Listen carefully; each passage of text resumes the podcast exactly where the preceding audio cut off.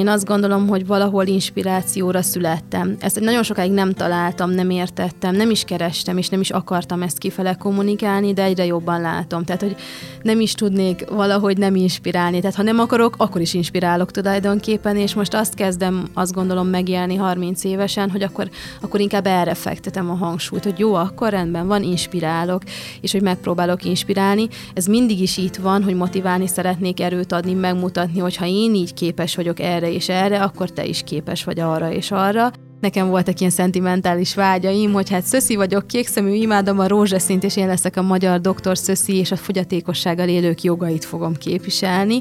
Úgyhogy volt egy nagyon erős ilyen ambícióm most már legfőképpen előadónak apostrofálom magamat. Tehát azt gondolom, ha valamiben megtaláltam önmagam, az az előadás, és hogy ugye egy kicsit nehéz engem beskatujázni, mert nem vagyok énekesnő, nem vagyok szavaló, nem vagyok színésznő, és mégis előadással foglalkozom, egyféleképpen ugye motivációs, érzékenyítő, szemléletformáló előadóként, és azt gondolom, hogy ez az az út így a lépcsőkön, amiket az előbb felsoroltam végigmenve, amiben megtaláltam egy kicsit mindegyiket, a jogot is, a pszichológiát, médiát is, um, a, a tulajdonképpen a politikát is, de a parasportot is, a szépségvilágát is, tehát hogy mindent át tudok adni az előadásaimban a társadalom számára.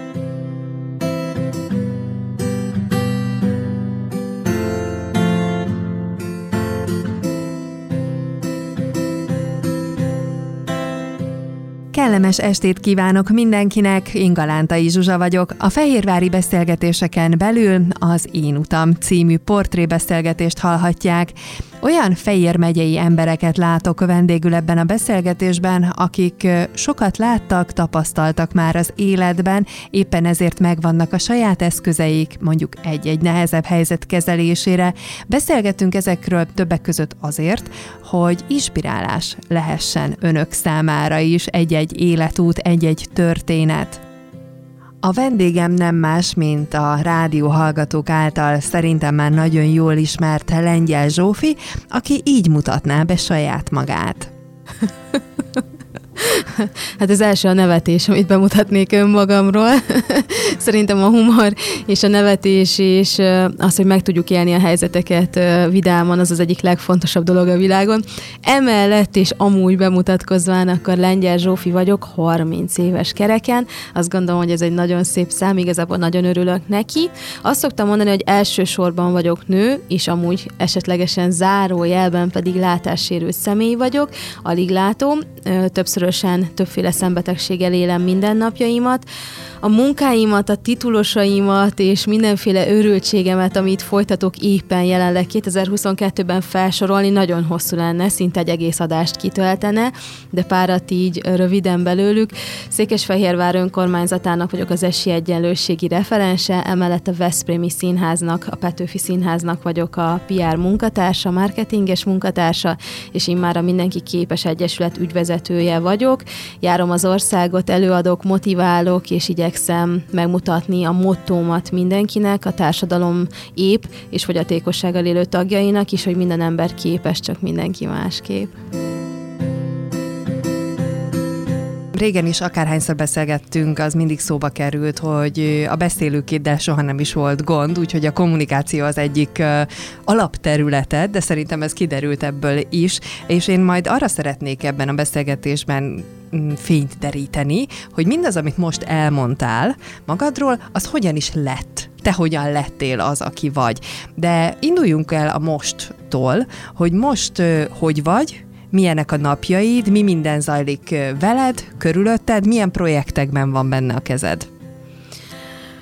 Mondhatnám, hogy mindenbe is, és akkor az olyan, olyan valósághű lenne és valóságos lenne. Jelenleg amúgy egy szó jellemzi az életemet, és az a kaotikusság, ahogy én lerövidítve szoktam mondani, az a kaotika. Emellett pedig egy ilyen vándor életmódot élek, tehát hogy ez ilyen nagyon új dolog, azért a törzshelyem a Székesfehérváron van immár 7 éve, de fú, jelenleg aludni járok Székesfehérvárra, meg természetesen a szép programnak a munkáit ellátni. Ezen kívül viszont járom megáll megállás nélkül az országot, és minimum három város között ingázok, de amúgy meg sokkal több helyre ellátogatok az országban. A mindennapjaimat kiteszi a Székesfehérváron való érzékenyítő programok megtartása, a Veszprémi Színházban való munkám ellátása, illetve ugye az Egyesületemnek, a frissen megalapult Egyesületemnek a, a bejegyzésének, a dolgainak az intézései. Emellett a social média, ugye van a vakvezető kutyusom, és hát a parasportról sem feledkezhetünk meg. Végre helyreállt a tandemem is, egy kisebb szervizelést igényelt, ugye idén így az ősz folyamán, úgyhogy most az is helyben lett és megjavult, úgyhogy most már így az edzések is újra szinteret kapnak az életembe. Tehát, hogyha ezt így hallgatod, akkor én általában már abban elfáradok, hogy elmondjam. úgyhogy akkor így, így át lehet látni, hogy egy ilyen kívülről nagyon rendszertelennek tűnő, ám de belülről is annak tűnő, utazós, produktív, aktív életet élek jelenleg. Hát ezt hallgatni is nagyon sok volt, nem csak elmondani, úgyhogy nem is ismerek egyébként nagyon olyan aktív embert, aki ennyi mindent csinál egyszerre. Szóval szerintem nálam az én ismerősi környezetemen te viszed a pálmát, hogy ki az, aki a legtöbb mindent tudja egyszerre is csinálni, akkor az te vagy. Egy picit az Egyesületedre térjünk ki, mert arról még nem beszélgettünk, hogy miről is van szó. Ugye most mondtad, hogy bejegyzési dolgokat intéztek, itt most nem is megyünk bele a bürokráciába, de hogy miről szól az Egyesületed, mit kell róla tudni, mert bizonyára a hallgatók fognak majd találkozni. Nagyon remélem, hogy fognak találkozni a hallgatók, főleg, hogy Székesfehérvári kötődésű lesz ez az egyesület, illetve már lett. Még úgy meg kell szoknom, hogy ez már létezik, és van, és egy álmom valóra vált. Én nagyon régóta, egészen tinédzser korom óta szeretnék egy, egy közösséget. Legyen ez egy egyesület, egy alapítvány, valami, aminek ugye azért van hivatalos formája, formátuma, de amúgy meg ennél sokkal több. Egy igazi közösséget létrehozni, egy lehetőséget arra, ami mindig is az álmom volt, hogy a fogyatékosság fogyatékossággal élőknek, a sorstársaimnak, magunknak élményt tudjak adni. És egyféle ilyen gyermeken, gyermekemként tekintek erre az Egyesületre, és nagyon örülök, hogy idén bejegyzésre került. Mindenki képes Egyesület névre fogunk hallgatni, és a mottónk, a szlogenünk az az, hogy élményt mindenkinek. Ugye ebbe azt gondolom, hogy minden benne van, semmi más célom nincs, csak az, hogy a sorstársaimnak tudjak minél több kalandos, izgalmas, exkluzív, pesegtető, éltető élményt megadni, amivel amúgy a hétköznapokban ők sokkal nehezebben találkoznak, vagy sokkal nehezebben jutunk ezekhez a bizonyos élményekhez, programokhoz. Vannak már konkrét tervek, vagy valami, ami elárulható, hogy mi az, amit szeretnél például megvalósítani így? Csillió, millió, trillió tervem van természetesen, tehát hogy így pont éppen tegnap említettem valakinek, hogyha elkezdeném felsorolni, holnapig beszélnék róla, ami mindenképpen biztos, hogy szeretnék az Egyesületnek egy kicsike kis székhelyet, egy irodát, ami nem is iroda jelleggel fog működni, hanem egy közösségi térként. Tehát nagyon szeretném azt, hogyha oda minden fogyatékossággal élő legyen ő értelmi sérült, látássérült, hallássérült, a babzsákokra, a fotelekbe le tudna jönni, oda tudna kucorodni, mindenkinek névre szóló bögréi lesznek, meg tudunk inni együtt egy teát, téli időszakban egy finom forralt bort, tudunk beszélgetni, lesznek klubnapjaink, tehát hogy tényleg egy olyan közösség legyen, ahol az ember nem érzi magát egyedül. Természetesen az épek sincsenek ebből amúgy kizárva, mindig is ugye szükségünk lesz épp önkéntesekre, épp szimpatizánsokra, akik segítik majd a munkánkat, a létezésünket, úgyhogy tényleg egy ilyen egyféle közösségi tér az első, amit nagyon szeretnék kialakítani, onnantól kezdve pedig minden hónapban minimum egy nagy duranás, hatalmas programot, élményt, legyen ez motorozás, sárkányhajózás, vitorlázás, búvárkodás, korcsolyázás, tehát hogy a lehetőség tárháza az végtelen, mindezt mindenkinek megadni. Tehát, hogy igenis azt akarom, hogy egy kerekesszékes is tudjon korcsolyázást kipróbálni, igen, biztosan másképp, mint egy épember, de hogy neki is legyen erre lehetősége, élménye, és ezek azok, amiket mind szeretnék megvalósítani egészen biztos, hogy hallani fogunk az Egyesületedről és a munkásságodról, ami egyébként sok minden másra is kiterjed, mint ahogyan elmondtad. Az érzékenyítő programokkal most hogy álltok? A Székesfehérvári érzékenyítő programok idén is nagyon aktív volt szerencsére. Én azt láttam amúgy az iskolákon, a helyi általános és középiskolákon, hogy most egy picit úgy jobban mertek nyitni. Ugye most már a Covid járványhelyzet miatt is bátrabban hívtak bennünket, úgyhogy volt olyan például, hogy 400 fiatalnak adtunk elő a szép programmal egy délelőtt folyamán, megújult módszerekkel, amiben ők is egy alkalmazás segítségével elmondhatták a véleményüket, tehát azt gondolom, hogy nagyon fejlődik a technika, és mi pedig újabb és újabb intézményekbe juthattunk el, úgyhogy szerencsére így városi szempontból és önkormányzati szempontból is produktívak voltunk az érzékenyítés terén idén. Nem csak ebben voltál produktív, mert egy picit még a jelenben maradva sportra is térjünk ki, ami szintén az életednek a, a része, és hát ez az év hozott szerintem remek eredményeket, remek barátságot is számodra, ezt csak azért mondom, mert korábban ugye már Punk Adriennel együtt, ugye hárman is beszélgettünk, és ott bemutattátok, hogy hogyan is működik köztetek a, a munka, hogyan is működik a, a tekerés a ti esetetekben. Jelenleg mi az, ami etéren zajlik nálatok? Most volt egy kis uh, ilyen uh, technikai, mechanikai szünet, egyrészt azért, mert ugye a tandemem, ahogy említettem így az adás elején, éppen szervizben volt, és mondjuk úgy, hogy nagyon betegeskedett, de most már szerencsére meg lett gyógyítva, és két keréken erősen arra vár, hogy amúgy holnap után uh, így a napokban, hetekben újra uh, nyerekbe pattanjunk, és tudjunk vele edzeni, tehát ez volt az egyik, amiért egy kicsit ilyen kényszerszünetet kellett tartanunk a közös edzésekben.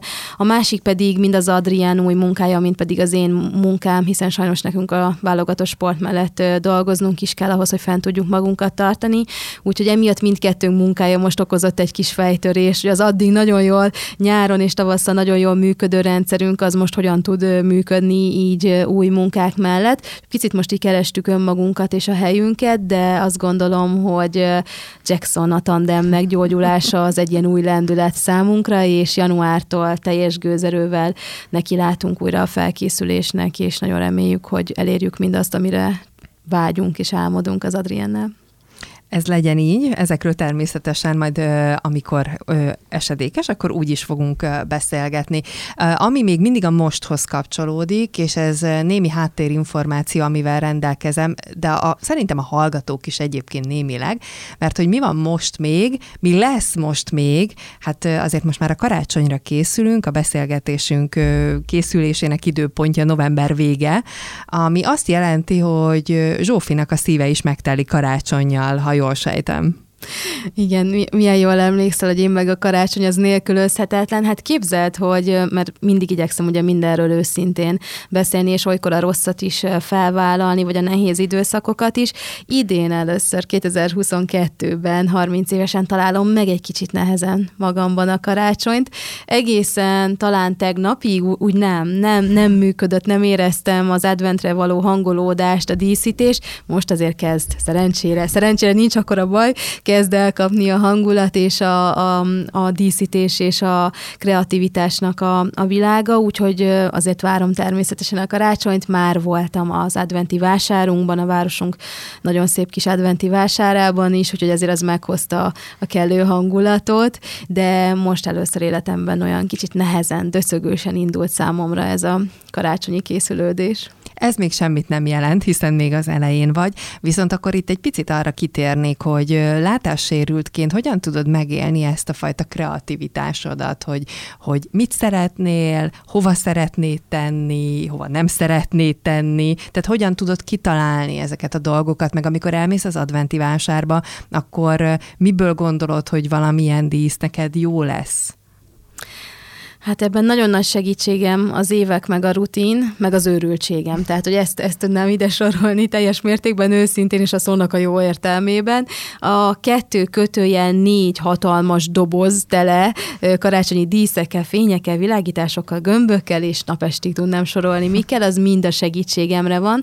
Én általában ezt érzésre csinálom. Ez olyasmi, mint hogy azt szoktam mondani, amikor megkérdezik, hogy hogyan tudsz ilyen csinosan öltözködni látássérültként, hogyan válogatod össze a harisnyádat, a fülbevalóthoz, most mondtam valamit, és ilyenkor mindig azt szoktam mondani, hogy hát én elsősorban vagyok nő, és másodszorban látássérült, na a díszítésnél valami hasonló van, hogy elsősorban van talán mondhatom elfogultság nélkül, hogy egyféle szép érzékem, és másodszorban vagyok látássérült. Tehát, hogy én kitalálom, hogy mit szeretnék, elképzelem a fejemben, mit hova fogok akasztani, mit hova fogok kirakni, kihelyezni, és akkor ezt így megvalósítom, és a visszajelzések általában pozitívak, bár azt is hozzá kell tennem, hogy egy átlag embernek általában kicsit sok, sok az, amit én dekoráció szempontjából kihelyezek, mert tényleg mindenhova is szoktam helyezni valami karácsonyi dolgot, de, de amúgy ez mégis ad egy nagyon kis kellemes, szép összhangot általában. Hát van még időd arra, hogy fejleszd az idei uh, díszítést is, viszont mi nem a karácsonyról fogunk egyébként beszélgetni, hanem rólad. Mondtad, hogy kívülről és hogy belülről is kicsit kaotikusnak tűnnek a napjai, de engem az tényleg érdekel, hogy, hogy milyen neked egy, egy napod, hogy van-e egyébként napi rended, a napodban van-e olyan rész, ami elmozdíthatatlan, aminek minden nap meg kell történnie, vagy hogy hogyan képzeljük el azt, hogy Lengyel Zsófi ennyi mindent csinál, abban egyébként van-e rendszer? Rendszer az nincs. Én lennék a legboldogabb, ha lenne benne rendszer. Rendszer az nincs. Egyetlen egy rendszerem van, és ez az én drága egyetlen négy lábú szerelmem, az a mokka kutyus, ugye? A tündérhercegnő, na ő a rendszerem. Tehát ha van stabil pontom a napomban, akkor az a reggeli, a délelőtti és az esti kutyaséta. Ez a három, ami fix, tehát hogy ezt mindig meg kell tennem, meg kell valósítanom, hiszen igényei, szükségletei vannak, hogy ez, ez mindig fix. Ezen kívül amúgy tényleg eszméletlenül kaotikus, tehát nem tudok neked mit mondani. Minden nap felkelek, kávé, kávé nélkülözhetetlen azért, hogy elinduljon a nap, és elindítom a napomat, de hogy én aznap melyik városba fogok menni, utazni, távolsági busszal eljutni, és hogy ott meddig leszek, és hogy ott amúgy milyen feladatom van, ez így igazából hétről hétre, de van, hogy napról napra alakul. Úgyhogy ilyen tényleg szó szerint nincs rá más megfogalmazás, csak az, hogy nagyon kaotikus. Hozzáteszem, hogy élvezem. Örülnék, ha egy picit rendszerezettebb lenne a dolog, de amúgy meg nagyon élvezem azt, hogy pesgek, jövök, megyek, hogy van feladatom, hogy van miért élnem, hogy van miért léteznem, és hogy látássérültség ide vagy oda. Most már azt tudom mondani 30 éves nőként, hogy nem elengedem magam, nem elengedem az életet, vagy akár az egzisztenciámon való javítást, hanem azt tudom mondani, hogy egy másodállással is rendelkező látássérült személy vagyok. Azt gondolom, hogy ez, ez példaértékű, ez sem ilyen egoizmus szempontjából, hanem abból a szempontból, hogy tessék bátran utánam csinálni, hogy sokszor szenvedünk, hogy kevés a pénzünk, kevés a lehetőségünk. Nekem is kevés lenne mindegyik, ha nem csinálnám, úgyhogy remélem, hogy ebből sokan erőt tudnak meríteni, hogy ha így is lehet csinálni, akkor azt gondolom, hogy jól látóként végképp lehet mhm. csinálni. Tehát tulajdonképpen az életednek minden egyes részével ö, inspirálni szeretnél, tehát akár csak pusztán a hétköznapi dolgaiddal is. Részben igen, én azt gondolom, hogy valahol inspirációra születtem. Ezt nagyon sokáig nem találtam, nem értettem, nem is kerestem, és nem is akartam ezt kifele kommunikálni, de egyre jobban látom. Tehát, hogy nem is tudnék valahogy nem inspirálni. Tehát, ha nem akarok, akkor is inspirálok tulajdonképpen, és most azt kezdem, azt gondolom megélni 30 évesen, hogy akkor, akkor inkább erre fektetem a hangsúlyt, hogy jó, akkor rendben van, inspirálok, és hogy megpróbálok inspirálni. Ez mindig is itt van, hogy motiválni szeretnék, erőt adni, megmutatni, hogy ha én így kép képes vagyok erre és erre, akkor te is képes vagy arra és arra. De ettől függetlenül persze az is tök fontos dolog, és egy egyszerű hétköznapi tény, hogy jelenleg Magyarországon a mai helyzetben, a mai világban mindenkinek szüksége van minél több pénzre, minél több vagyonra, és minél inkább a biztonságra, és ez egy ilyen teljes mértékben magánjellegű dolog, hogy ehhez számomra is az kell, hogy két állásom legyen, mert sajnos egy állásból én sem tudnék megélni. Van-e olyan, hogy Lengyel Zsófi elfárad ebben a pörgésben? Lengyel Zsófi most is fáradt. igen, akkor jelent ez bármit is, hogyha Nem. Lengyel Zsófi fárad? E, igen, azért természetesen jelent. Most is nagyon fáradt vagyok, éppen most is azon gondolkoztam, hogy, hogy hiába most például volt egy kisebb balesetem, egy minimális balesetem, és három napra ágyba kényszerültem, te jó ég, úristen, három napig feküdtem, ráadásul fájdalmak között amúgy nagyon rossz volt, és ugye akkor így gondolkoztam, hogy de hát pihensz, és így utána egyszer csak így elvágták, ment tovább a hétköznap, eltelt megint lassan két hét, és így rájöttem, hogy oh, én nem pihentem, és annyira szeretnék pihenni, úgyhogy most pont elterveztem, hogy azért az idei év végén tényleg szeretnék magamnak így vagy úgy valahogy ügyesen a munkáimat is, az életemet is úgy terelgetni, hogy megadjak egy két hetet, amikor egy kicsit tényleg pihenhetek a szónak a szoros értelmébe, élményekkel, mozgással, alvással, alvással, jó sok pihenéssel és alvással, de hogy eredendően nem nagyon tudok pihenni, elég korán fekszem, elég korán kelek, és tényleg minden napom aktív, produktív utazom, csinálom a dolgaimat. Ö, általában mindig fáradt vagyok, de, de ez nem, nem szabhat gátat. Tehát ugye ettől függetlenül menni kell, csinálni kell. Nagyon sok feladat, kihívás van még előttem. Hozzáteszem, hogy cipelek még magammal sajnos még mindig a 2020-as évből egy lelki terhet is, az nagyon megnehezíti mai napig a mindennapjaimat, a hétköznapjaimat, és az életemet érzelmi és pszichés téren. Én azt gondolom, hogy ahogy majd ezt a terhemet le tudom rakni, na akkor aztán kapok még majd egy újabb lendületet, és onnantól meg ez a jelenlegi energiám, ez biztos, hogy meg fog duplázódni. Hogyha majd megengeded, akkor erre is kitérünk egy kicsit, de még mindig a, a jelennél uh, próbálok egy picit lavírozni. Azt meg szoktam kérdezni az emberektől, hogy ha megnézed magad kívülről, uh, akkor, akkor milyennek látod magad uh, jelenleg, hogy vajon milyen, milyen, melyik, nem tudom, hogy kellene nevesíteni, milyen szakaszodban tartasz az életednek? Jaj, van olyan, hogy jaj szakasz? Most már van. Hú. Vagy hú, hú szakasz, az hú is szakasz lehet. is van, jaj is, szakasz is van. Jó, jó ez az adás, nagyon felkészült vagy, és nagyon összetett kérdéseid vannak. Mm, azt gondolom, hogy útkereső szakaszban vagyok egyrészt, de azt gondolom, hogy amúgy abban mindig vagyunk, és mindig bele tudunk kerülni 60 évesen is, 70 évesen is.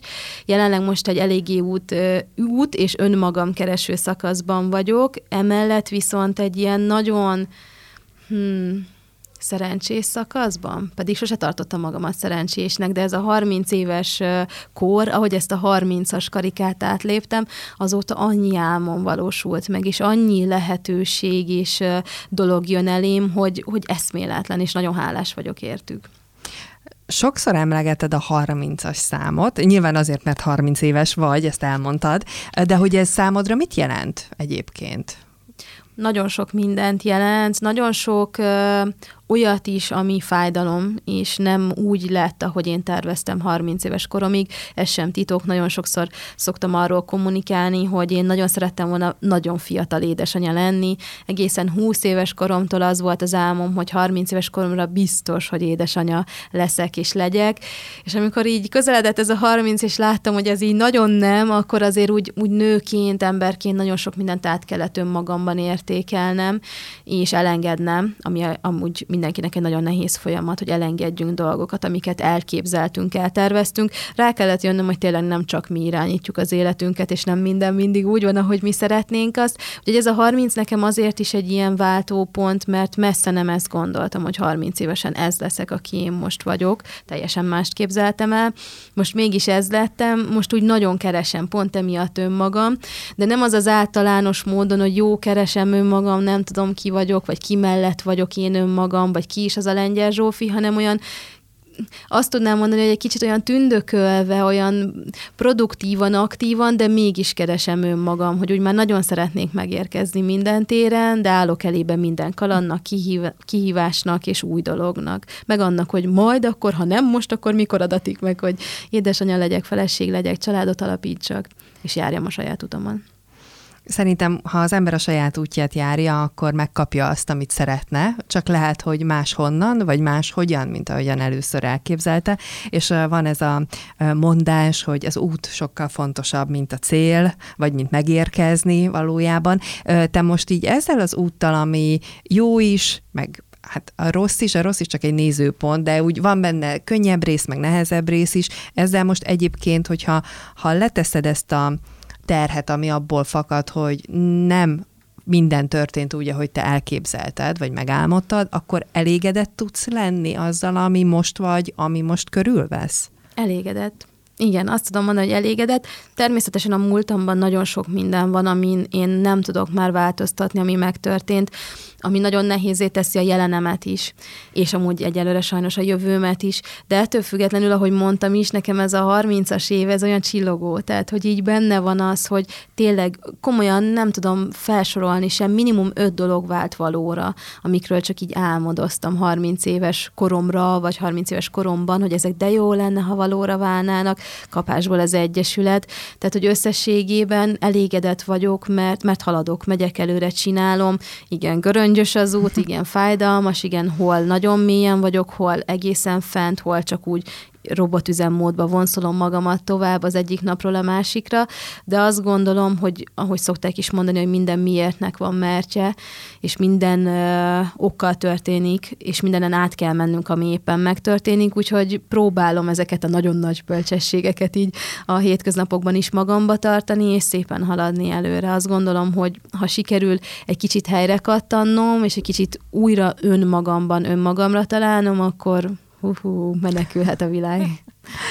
Szerintem ennek is eljön az ideje, mindig vagyunk valahol valamilyen szakaszban, vala, valami nagyon fókuszba kerül, mások pedig kevésbé, de hát ilyen ez az élet. És mint említettem a beszélgetés elején, az érdekel, hogy hogyan lettél. Nyilván nem mondhatom azt, hogy semmit nem tudok rólad, mert azért az enyhe túlzás lenne, de most az olyan kulcsszavakat, mint lángos, meg kaja, ezeket most ki is hagynám, mert nem ez a lényege a mai beszélgetésnek. a lángos. Igen, bár lehet, hogy a kaja még elő fog jönni, mm. de én most pedig visszamennék igazából a kezdetek kezdetére, és egy kicsit mesélj nekünk arról, hogy te milyen gyerek voltál, vagy inkább úgy kérdezem, hogy te hogy élted meg, mert az szokott lenni a válasz, hogy hát lehet, hogy anyu vagy apu nem ezt mondaná, de most Zsófi fog válaszolni az ő nézőpontjából. Szóval, hogy milyen gyerek voltál te? Hiszt is. Őszintén megvalva hiszt is szerintem ezzel teljes mértékben szüleim is egyet értenének, bár én is ezt válaszoltam volna a Zsigerből, hogy a szüleimet kellene megkérdezni. Hát... Az én, éppen én, merült ki, hogy hiszt is volt. Én elmondom. Ez abban merült ki, hogy a nővérkék a születésem utáni éjszaka, mert én nagyon sírtam, mert persze nekem már akkor sírni kellett, ezért kézbe tartottak, és ebből az alakult ki, és ez teljes mértékben tényszerű, hogy engem egész első éjszaka cipeltek, és a kis, kis kellemes kis pelusos fenekemet ott ö, hordozták a kórházban fölle, és én azóta őket hibáztatom. Tehát nem az én hibám, hogy hiszt is lettem, hanem a nővérkék hibája, mert már akkor el lettem kényeztetve mert kézbe lettem cipelve, hogy csöndbe legyek, úgyhogy ebben merül ki. A viccet félretéve tényleg hisztis kislány voltam, akaratos voltam, meg volt az önmagam kardinális véleménye már akkor természetesen kisgyermekként, mindig is feszegettem a határaimat, szerintem nagyon nehezen fogadtam el, hogy én nem látok, hogy én nem lehetek olyan kisgyerek, mint a többi kisgyermek, azért valószínűleg már ekkor ez okozott gyermekként egyféle kis frusztrációt, egyféle kis um, küzdelmet a világ irányába, akár a szüleim irányába, úgyhogy ö, ilyen gyermek voltam. Duracányuszi ez volt a becenevem, ami így a látássérültsége párosítva már nem hangzik annyira jól, hogy őszinte legyek. Egy kicsit veszélyes kombó lehet, de szerintem ezt még most is el lehet rólad mondani.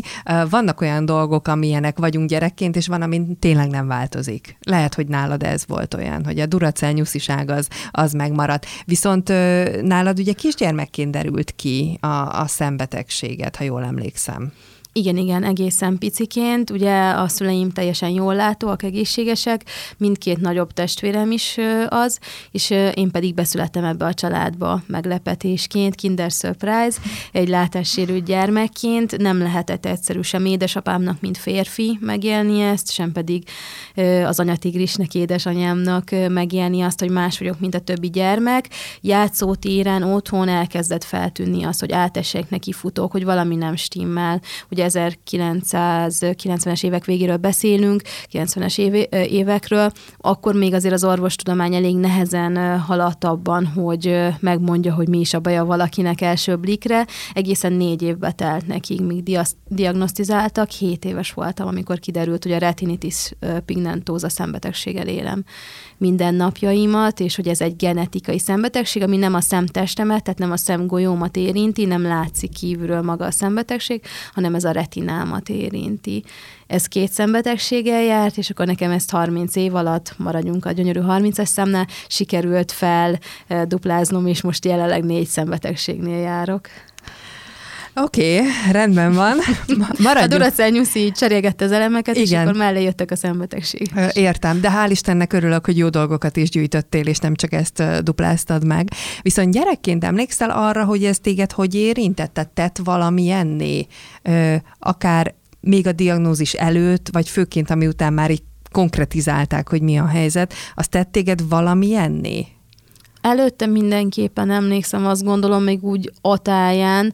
Én nem hiszem, hogy akkor én felfogtam, erre biztos édesanyám tudna jobban reagálni, de én nem hiszem, hogy akkor ezt úgy nagyon tudatosan felfogtam, hogy most azt tudtam, hogy egyfolytában szemorvoshoz járunk, hogy a szemklinikán tudom, hogy melyik könyv, melyik mellett van mesekönyv a játéksarokban, hiszen annyit töltöttünk ott időt, ez felnőttként sem változik teljesen, hiszen mai napig járunk azért sokat így a szemklinikára, most is vannak új fejlemények, fejlemények fejlesztések, szóval, hogy gyermekként inkább ezt éltem meg, hogy többet járok orvoshoz, mint egy átlag kisgyermek, illetve nekem mindig az fájt nagyon, hogy nem csinálhatom azt, mint a többiek. Én ugye nem mehettem le bringázni a srácokkal, nem tudtam beállni focizni, hiszen nem tudtam lekövetni a labda mozgását. Mindegyiket megpróbáltam természetesen, nem is én lennék, ha nem tettem volna, de hát ugye ezek állandó sérülésekkel, bibikkel, sírással jártak, és nekem sosem az fájt, hogy lehorzsoltam a térdem, ami mindennapos volt, vagy bevertem a sípcsontom, hanem az a tudat fájt, hogy ez azért van, mert én nem látok, vagy én nem úgy látok. Gyermekkoromból ez a legintenzívebb élményem. A fájdalom a bibik miatt, de hogy nem azért sírok, mert beütöttem, hanem azért sírok, mert tudom, hogy ha jól látnék, nem ütöttem volna be magamat. Ehhez képest, vagyis ezzel együtt hogyan alakult a gyerekkorod? Tehát mivel volt, amit ugye nem tudtál csinálni a többiekkel, akkor azért valahol az ember, főleg gyerekként még elég kreatív, hogy kitalálja magát, hogy kitalálja azt, hogy akkor mi az, amit viszont tudok csinálni. Összetett volt nagyon a gyermekkorom ilyen szempontból. Először integráltan kezdtem el iskolába járni, művészeti iskolában. Nagyon-nagyon szépen rajzoltam. Édesapám nagyon tehetséges grafikus, és örököltem a vénáját, ami sajnos most a látás elvesztésével folyamatosan megy ki belőlem. Még a Szentendre is, Kanzenbe is voltak kiállítva rajzaim, tehát tényleg egészen tehetségesen tudtam rajzolni, pasztel krétákkal, főleg az volt így az én kis vonalam. Úgyhogy akkor még ugyan művészetben jelent ez meg, aztán onnan én átváltottam az én kérésemre, kilenc évesen a szüleim átvittek egy szegregált intézménybe, ugye ez azt jelenti, hogy mindenki látássérült volt, mint én. Na ott megérkeztem. Tehát ott tudom azt mondani, hogy a gyermekkorom az, az mosolyá változott, és felhőtlenségé változott, hiszen mindenki olyan volt, mint én, egy varázsiskolának hívom magamban azóta is, egymásnak futhattunk, nem volt ciki, falnak futhattunk, nem volt ciki, ott kezdték észrevenni a sportbeli affinitásomat, tehát a testnevelés tanárjaim meglátták ezt a duracelnyuszi jelleget, hogy ez nem csak egy ilyen általános duracelnyuszi, hanem ebben a kis csajban van kurázsi és esetlegesen tehetség a sporthoz, hogy ott kezdtem el országos szinten versenyezni atlétikában és úszásban, és úgy, ott úgy nagyon meg tudtam élni önmagam a kis ambíciózus, karakán személyiségemmel, én voltam ott a még királynő, a lányok körülöttem voltak, a fiúk rajongtak értem, és ez egy ilyen nagyon szép szép időszak életemben, visszatekintve ez a legszebb időszakom, mm. ez a gyengélátok általános iskolája gyermekként. A kommunikációs erősséged az szintén kiderült már ott? Szerintem igen, mert mindenkit én irányítottam, csak ilyen szempontból gondolnám, hogy igen. Amúgy nem, a, ja, de várjunk, mert ha belegondolok, a fizika tanárom azt mondta, hogy volt egy jelszavunk, az az volt, hogy narancsárga szájkosár. És ha ezt mondta, akkor csöndbe kellett lennem, mert hogy annyit tudtam beszélni, és hogy megállás nélkül mindenkinek lyukat beszéltem a hasába, úgyhogy azt gondolom, hogy igen, igen, voltak már ott akkor erre jelzések, de azért ez, ez később formálódott, alakult ilyen szintűvé.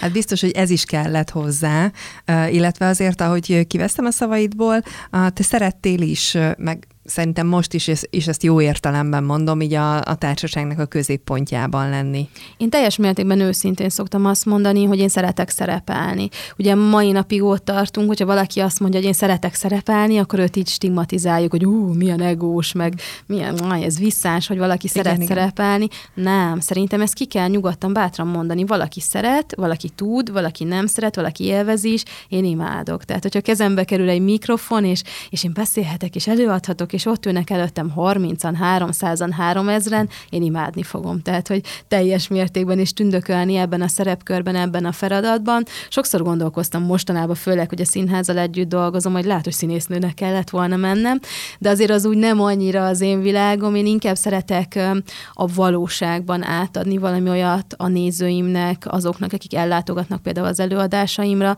amit haza tudnak vinni, és ami, ami a jelen, tehát hogy nem egy elképzelt, megcsinált világ, világ, egy például egy színdarab, hanem amiből tudnak úgy töltekezni a mindennapokban, hogy az, az a valóság és az az én életem kis történet, az én kis színdarabomból.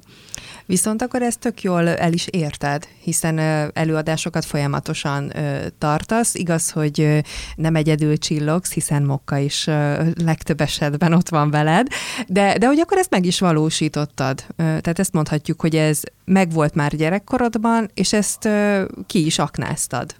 Igen, igyekszem, ez mai napig folyamatban van, nem egy egyszerű út, de azt tudom mondani, hogy jelenleg vagyunk abban a fázisban, és így le is kopognám, hogy, hogy szájról szájra te, terjedek a szónak a jó értelmében, és hívnak, hívnak Gárdonyba, hívnak Budaörsre, hívnak Tokajra, hívnak az ország minden tájára, hogy, hogy beszéljek, hogy mondjam el, hogy én ki vagyok, hogy én mi vagyok, hogy mit tudok átadni, akár a fiataloknak, akár egyetemistáknak. Éppenséggel pont az adás előtti napon is a testnevelési egyetemen adhattam elő több egyetemista fiatalnak, és ezt nagyon élvezem. Volt idő, amúgy őszinte leszek, amikor ebbe egy kicsit így belefásultam, és nem nagyon találtam például pont ebben önmagamat. Akkoriban amúgy éppen rádióztunk is együtt, és most valahogy úgy nagyon újra rám talált ez, és viszont most sikerült benne nagyon megtalálnom önmagamat. Innentől most már, hogy az Egyesületem nevében csinálhatom ezt, és nem csak mint Lengyel Zsófi, mint személy, hanem mint mindenki képes egyesület, és mint mindenki képes szemléletformáló órák és motivációs előadások, azt gondolom, hogy ez még inkább terjedhet, és még inkább többekhez elérhetek majd vele. Azért szeretem ezt, ezeket a típusú beszélgetéseket, mert, és remélem, hogy abban is a képen mesél, hogy, hogy összeáll az a, az a történet, hogy honnan, hova vezetett az út, hogy ezek, ezek nem ilyen céltalan dolgok. Hívhatjuk ezt sorsnak is, de azért én nem akarok feltétlenül ilyen szavakat használni, hanem hogy mindennek oka volt, és hogyha az ember ügyes, és meglátja a kevésbé jóban is a lehetőséget, akkor hihetetlen dolgokat tud létrehozni, és szerintem te erre egy élő példa vagy. Azért is örülök, hogy, hogy tudunk beszélgetni. De hát még az életednek a negyedét se feszegettük, úgyhogy, úgyhogy most ott tartunk egyébként, hogy a szegregált iskolában találtad meg magad, általános iskolában vagyunk, és itt talált meg téged a sport is, akkor még atlétika formájában. De hát nyilván az élet nem áll meg általános iskolában, viszont ott volt-e benned már valami, hogy mi leszek, ha nagy leszek, vagy voltak-e vágyaid, elképzeléseid arra vonatkozóan, hogy na majd egyszer, majd mi is leszek én? Hát erre meg, meg is kellett dörzsölnöm a kis fejemet, mert hogy vágyaim meg álmaim, jaj, hogy ne lettek volna, meg mennyi. Tehát, hogy egy külön adásidőt neked erről ki tudnék tölteni, hogy én mennyi minden szerettem volna lenni, és Például? én mennyire kerestem önmagamat. Én első körben szerettem volna lenni dr. Szöszi a magyar Dr. Szöszi, uh-huh. és mhm. ezt nyíltan és őszintén vállalom, tehát, hogy megláttam ezt a filmet, ugye biztos a hallgatók is látták, ismerik. Dr. Szöszi ugye egy szőke, butácskának titulált hölgy, aki a filmben jogásszá érik, válik, és végül nagyon ügyesen jogokat képvisel, mindezt full pinkben és szőkén és hát nekem voltak ilyen szentimentális vágyaim, hogy hát szöszi vagyok, kékszemű, imádom a rózsaszint, és én leszek a magyar doktor szöszi, és a fogyatékossággal élők jogait fogom képviselni. Úgyhogy volt egy nagyon erős ilyen ambícióm. Nagyon sokáig kitekintettem a politika irányába, nagyon szerettem volna olyan téren belekerülni a politikában, hogy azzal tényleg a sorstársaimnak, önmagamnak tudjak segíteni, és előre lendíteni az esélyegyenlőséget és az akadálymentesít, akadálymentesítést. Végül ugye ebből parasport lettem úgy a politika helyett, Emellett folyton ott volt a pszichológia, az emberekkel való foglalkozás, a pedagógia, tehát nagyon sok irány érdekelt, és nagyon sok mindenen végigmentem addig, visszatérve így a, az előző mondataidra, ameddig el nem jutottam ideig, hogy én most már legfőképpen előadónak apostrofálom magamat. Tehát azt gondolom, ha valamiben megtaláltam önmagam, az az előadás, és hogy ugye egy kicsit nehéz engem beskatujázni, mert nem vagyok énekesnő, nem vagyok szavaló, nem vagyok színésznő, és mégis előadás előadással foglalkozom, egyféleképpen ugye motivációs, érzékenyítő, szemléletformáló előadóként, és azt gondolom, hogy ez az az út így a lépcsőkön, amiket az előbb felsoroltam végigmenve, amiben megtaláltam egy kicsit mindegyiket, a jogot is, a pszichológiát is, um, a, a tulajdonképpen a politikát is, de a parasportot is, a szépségvilágát is, tehát hogy mindent át tudok adni az előadásaimban a társadalom számára. Akkor viszont menjünk középiskolába most már, mert hogy az általános iskolát nyilván az követi, ott merre vitt a te utad? A középiskola életemnek az egyik legnehezebb időszaka volt. Én ugye Budapesten születtem, Budapesten jártam gimnáziumba, és egy két anyelvű suliba jártam, angol és olasz volt az én két nyelvem. Ez az időszak azért volt nagyon nehéz, mert eddig, amit amiket így elmondtunk, abban az időszakban én gyengé látó voltam, és sajnos ebben az időben előjött a látásromlás, és alig látóvá váltam.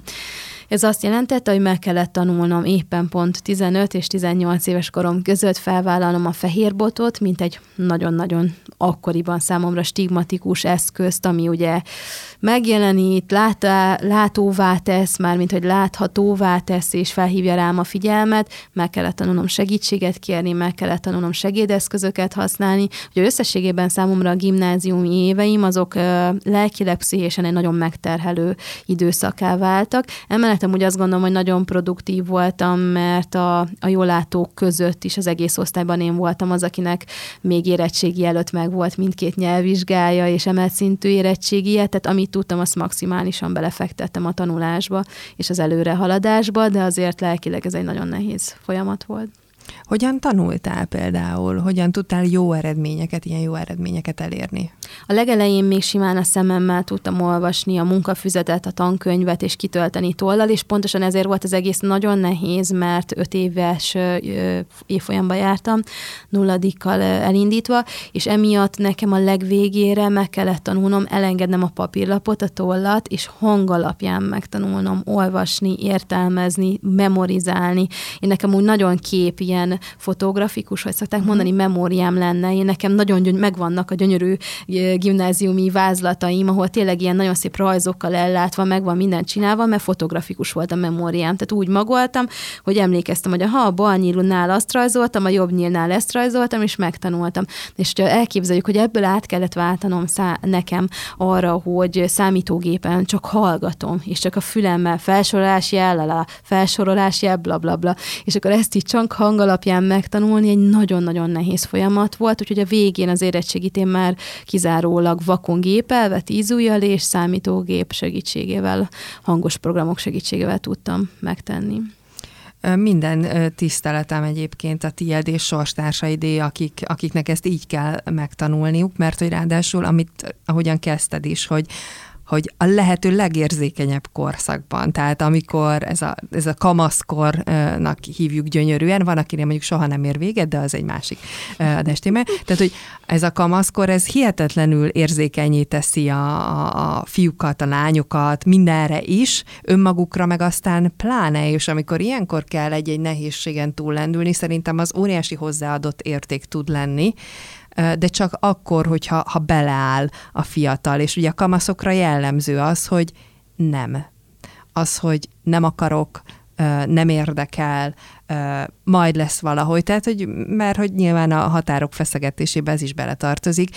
Viszont vannak helyzetek, amikor meg tök oké, okay, és nagyon is el tudod fogadni, hogy valaki azt mondja, hogy figyelj, nem bírom, nem akarom tovább ezt mondjuk csinálni, mert nem, mert ebben elfáradtam. Tehát, hogy, és az olyan helyzetek is, mint amit most te elmeséltél nekünk, Nekem tökre beleférne, ha azt mondanád, hogy egyébként minden második héten abba akartad hagyni a tanulását, a, annak, hogy tudjál újra tanulni.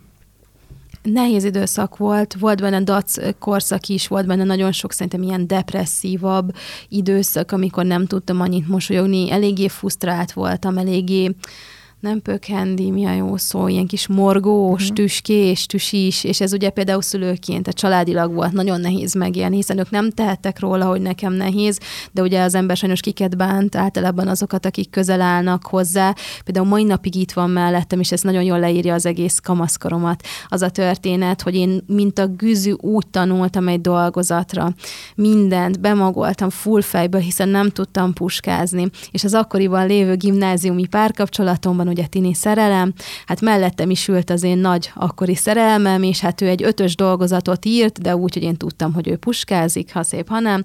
Én pedig hármast írtam úgy, hogy mindent bemagoltam előtte, és napokig mm. tanultam, és akkor nekem ez, most ugye talán úgy át sem jön, de akkor az én igazságérzetemnek, és annak, hogy nem hiszem el, hogy én nem puskázhatok, és nem csalhatok, és hogy én fejből megtanultam, és mégsem ment, és én hármast kaptam, ő meg csalással, nem a valósággal ötöst kapott, annyi annyira nehéz volt, és ugye akkor is kidbántottam őt, pedig aztán igazából nem ő tehetett róla, hanem a rendszer, a világ, az univerzum ki tudja, hogy ki, meg mi tehetett róla, tehát hogy ilyen nagyon sok ilyen kis igazságtalanság volt, amit akkor 16, 17, 18 éves fejjel nagyon nehezen tudtam még a helyén kezelni és elfogadni.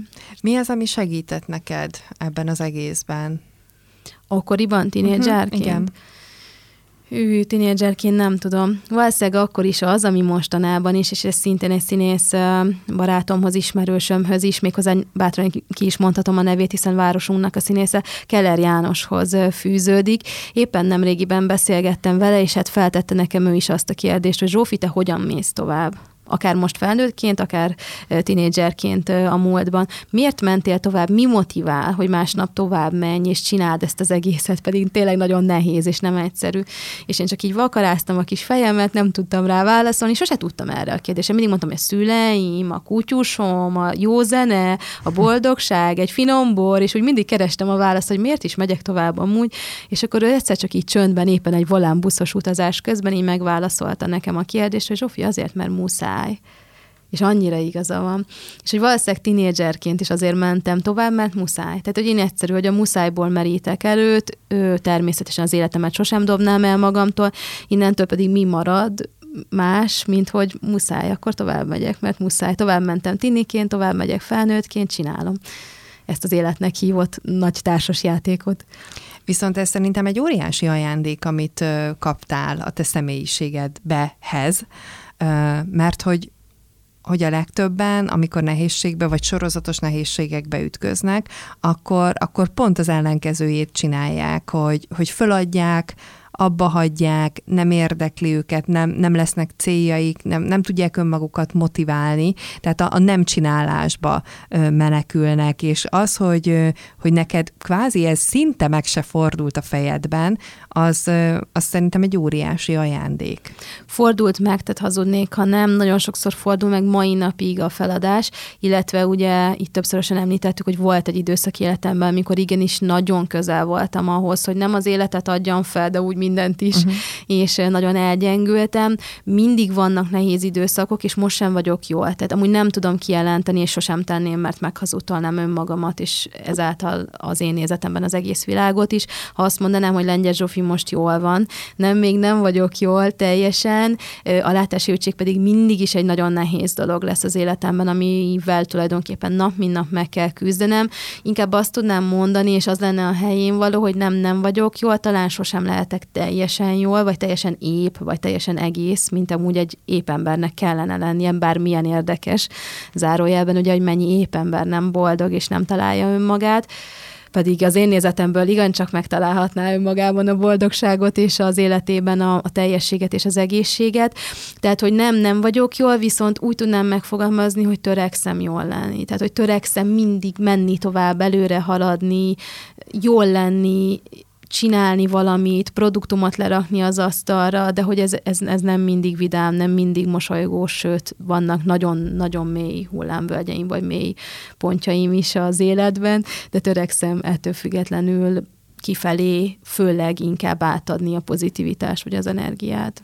Egy kis kitekintés, hogy szerintem pont ettől lesz valami és valaki valós inspiráció. Hiszen tudjuk, hogy a mai világ, hát te is tudod, hogy a közösségi médiában tulajdonképpen egy látszatvilágra építünk dolgokat, amiben nem fér bele, hogy te megmutasd a saját gyengeségeidet, mert hát az nem lehet. És szerintem éppen ezért van igény már arra, hogy, hogy valami valósat lássunk, hogy igen, lássuk azt, hogy mész és csinálod, de ne csináljunk úgy, mintha hogyha te nem kelnél fel ballábbal, mint hogyha neked az életed rózsaszín lenne, vagy most bárki, most általánosságban is mhm. mondom, de arra akarok utalni, hogy szerintem pont ettől valós a te inspirációd és motivációd, hogy járod az utadat, és most mindegy, hogy a látássérültségről beszélünk, mindegy, hogy úgy egyébként a, az önmagad megtalálásáról, mindegy, hogy párkapcsolatról, bármiről beszélhetnénk, ez mindegyik téren van ez, ez az egész. Szóval szerintem ez ettől lesz valós. Igen, erre nagyon tudatosan figyelek.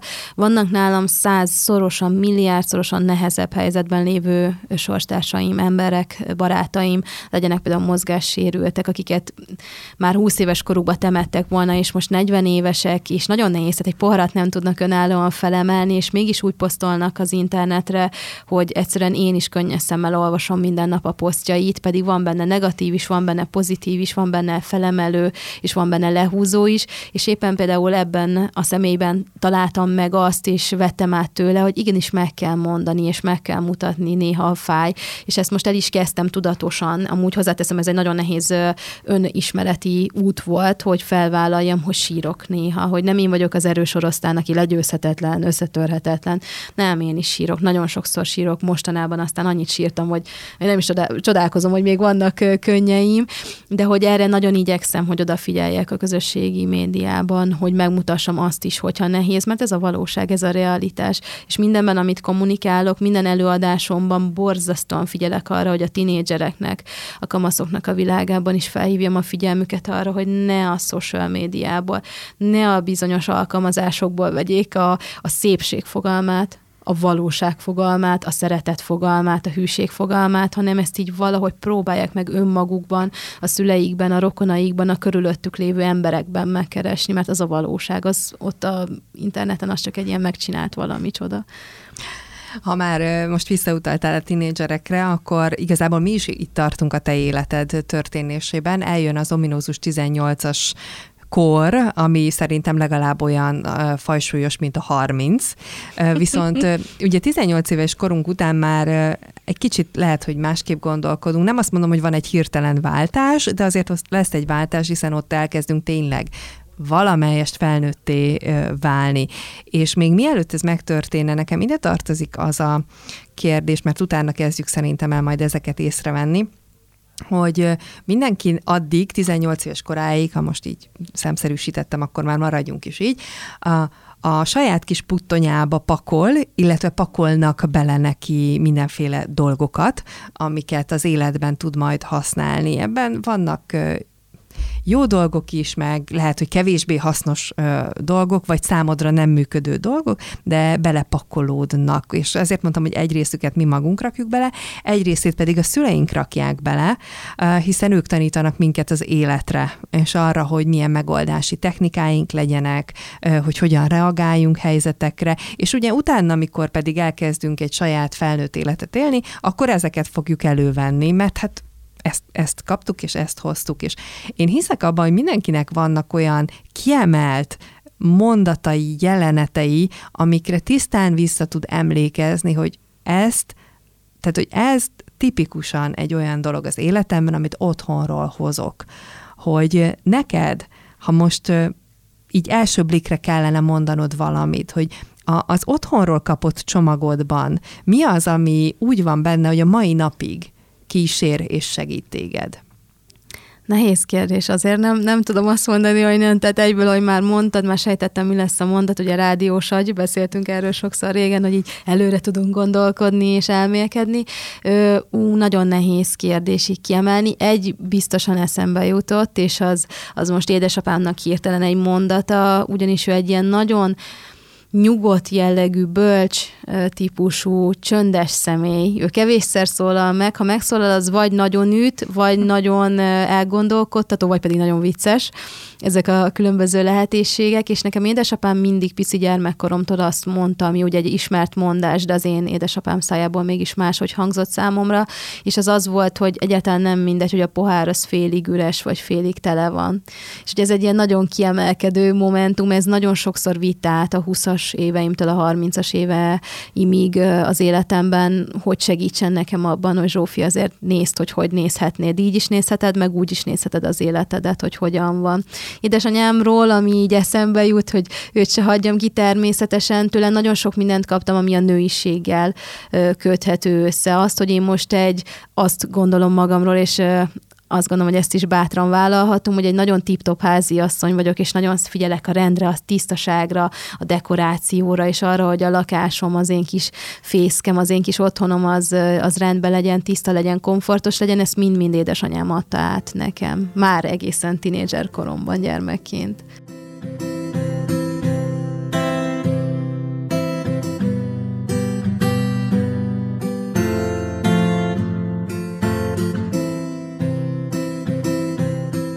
A mai beszélgetésben Lengyel Zsófi útja kezdett el kirajzolódni előttünk, ám ez azonban még csak az egyik része a mi beszélgetésünknek. A másodikkal egy hét múlva várjuk Önöket ugyanebben az időpontban, és aki lemaradt volna az elejéről, hogy ki is az a Lengyel Zsófi, nos ő így mutatná be saját magát.